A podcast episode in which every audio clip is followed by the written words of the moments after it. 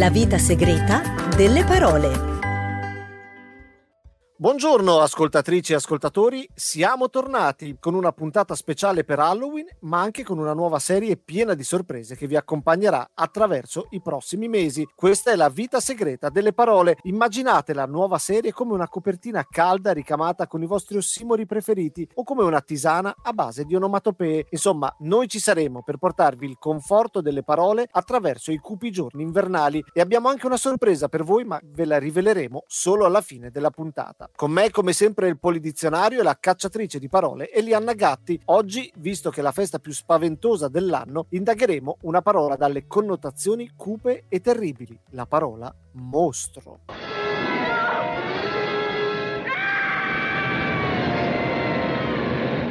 Caro polidizionario, intanto bentornato. Poi cosa ci sai dire di mostro? Mostro deriva dal latino monstrum, che significava portento o prodigio, soprattutto come presagio di sventura, derivato da monere, che significava ammonire, mettere in guardia, insegnare, dal proto-indoeuropeo, moneie che significa far pensare, ricordare, da una ipotizzata radice men, pensare.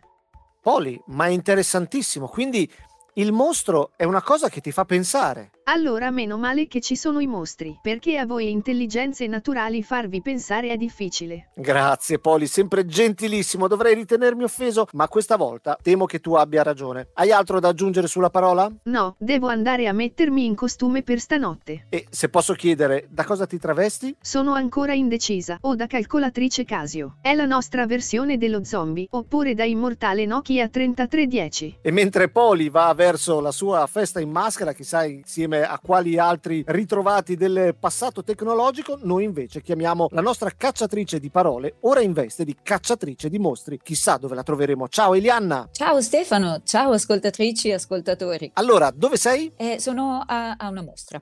A una mostra? Eh, mi sono confusa. Però guarda Stefano, ho scoperto, anzi no, guarda, facciamo così, fammi tu la domanda. Ok, anche perché ci sta, è la curiosità che abbiamo tutti, ma ci sono connessioni fra mostra e mostro? Tipo, che ne so, la mostra è la mamma del mostro? Grazie di questa domanda. Potremmo dire più che la mostra è la figlia del mostro nel senso che mostra, come mostra d'arte o di oggetti, deriva proprio da mostro, cioè qualcosa da vedere, da esibire. Ok, va bene, grazie per questa eh, parentela, ma Elianna, possibile che tu non sia andata davvero in cerca di mostri, quelli veri? Eh, i mostri, quelli veri, come dici tu, sono di vari tipi, non è mica facile andarli a scovare tutti, però ti posso dire che quando usiamo la parola mostro, intendiamo un essere vivente reale o immaginario che ha delle caratteristiche straordinarie, per cui si discosta molto da quello che consideriamo ordinario. Di solito la caratterizzazione è negativa perché a noi non piace quello che si discosta dall'ordinario, intendo a noi normalmente come specie umana. Però, per esempio, noi diciamo un oggetto molto brutto può essere mostruoso, come quella poltrona è mostruosa. Ma è mostruosa nel senso che ti, ti mangia lentamente, cioè mentre ci sei seduto sopra ti mangia. Eh, potrebbe essere perché potrebbe essere un rarissimo esemplare di poltrona dentata. Sono molto pericolose e vivono spesso negli uffici. Comunque, si può dire un mostro mostro anche di una persona disumana. Ah, ok, come quando tuo figlio ti dice papà sei un mostro perché gli hai tolto la PlayStation. Infatti, poi però, scavando bene, si trovano altri tipi di mostri. Ci sono per esempio i mostri leggendari, quelli che noi tutti conosciamo e amiamo e che dopo un lungo periodo di ricerca dividerei all'incirca in due categorie. Categorie fondate filosoficamente ma leggermente arbitrarie. Cioè inventate da te? Sì. Prima di tutto ci sono i mostri mitologici, come Cerbero, le arpie, la chimera, Medusa, Scilla, Cariddi, Minotauro, Argo dai cento occhi, l'Idra dalle sette teste. Ok, ok, la mitologia greca. Sì, sì, e direi okay. che più grande racconto di mostri, diciamo la, la, serie di Netflix più bella di quel genere della mitologia greca è l'Odissea. Ma ci sono mostri molto interessanti anche in altre mitologie, sono spaventosissimi, anche se un po' meno familiari, come gli oni giapponesi o i troll scandinavi, di cui adesso vorrei andare a indagare tutto. E il Kraken soprattutto. Liberate il Kraken!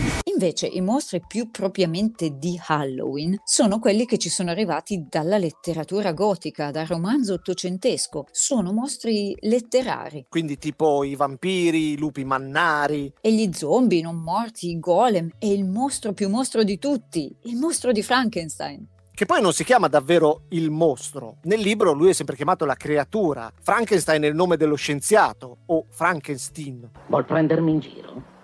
No, si pronuncia Frankenstein. Infatti, perché nel libro la creatura parla in prima persona, a un certo punto ci fa vedere la storia dal suo punto di vista, quindi è un po' meno mostro e un po' più personaggio a tutto tondo. Nel film di solito però questa parte la tagliano perché è molto più triste che non spaventosa e il film invece ti vuole spaventare. Ecco, questo però è un aspetto interessante, cioè i mostri hanno un lato triste, o meglio un lato umano che li fa essere tristi perché appunto sono dei mostri e tutti hanno paura, nessuno li accetta, nessuno vuole stare con loro. Eh, questo infatti è il fulcro di una delle mie storie preferite di sempre di Dylan Dog, che si chiama Johnny Freak. A volte i mostri sono mostri solo perché vediamo le differenze e non le somiglianze con noi stessi. Però ci sono anche dei mostri che sono davvero malvagi. Penso al mostro di Firenze, il mostro di Udine, il mostro di una qualsiasi altra città in cui c'è un mostro. Sì, questo perché i media amano chiamare mostri i serial killer, che sono esseri umani non inventati che si macchiano di delitti orribili, ma anche i serial killer poi possono diventare personaggi di cinema e di letteratura e quindi il mostro come elemento narrativo riprende il sopravvento. Un prototipo di questa tendenza di far diventare personaggi mostri, i serial killer, è M,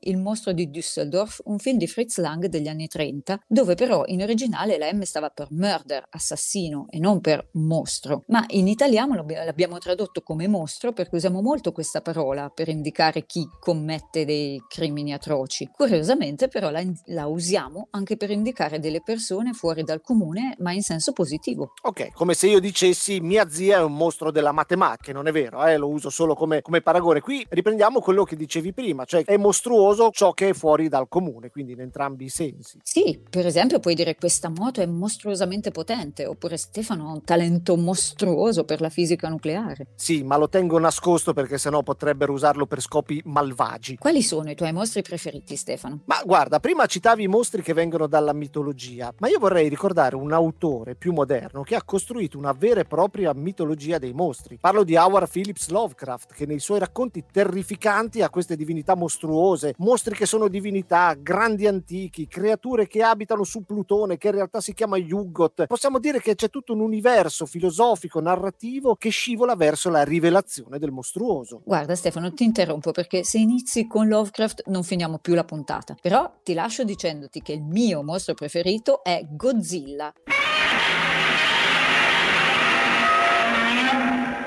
E anzi devo giusto mettere il mio costume da Godzilla per la serata. Quindi ciao! Ciao cara Elianna, in effetti è una scelta perfetta perché chi potrebbe negare dei dolcetti a Godzilla? Noi però, care ascoltatrici, cari ascoltatori, siamo arrivati in chiusura, questa come vi anticipavamo, una puntata bonus particolare, quindi non abbiamo il contributo conclusivo dei nostri amici della cooperativa Eucrante, ma abbiamo una sorpresa per voi, come vi abbiamo anticipato, la parola di questa puntata è stata scelta su richiesta di uno di voi, un ascoltatore che ci ha scritto, anzi in realtà ha scritto suo padre perché il nostro amico ascoltatore ha sei anni e si chiama Zeno. Ciao Zeno e grazie per averci suggerito una parola bellissima con cui ci siamo mostruosamente divertiti. Se anche voi però volete segnalarci una parola che vi piace, di cui volete scoprire di più, o magari che odiate e volete odiarla per motivi ancora più scientifici, seguiteci su Instagram cercando la vita segreta delle parole e scriveteci la vostra parola nei commenti. Come sempre seguite il podcast e anche lì potete lasciare una recensione. Questo è l'unico modo in cui altre persone possono conoscerci e contattarci nelle nostre vite segretissime. Noi vi ringraziamo e vi diamo appuntamento molto presto con la nuova stagione della vita segreta delle parole.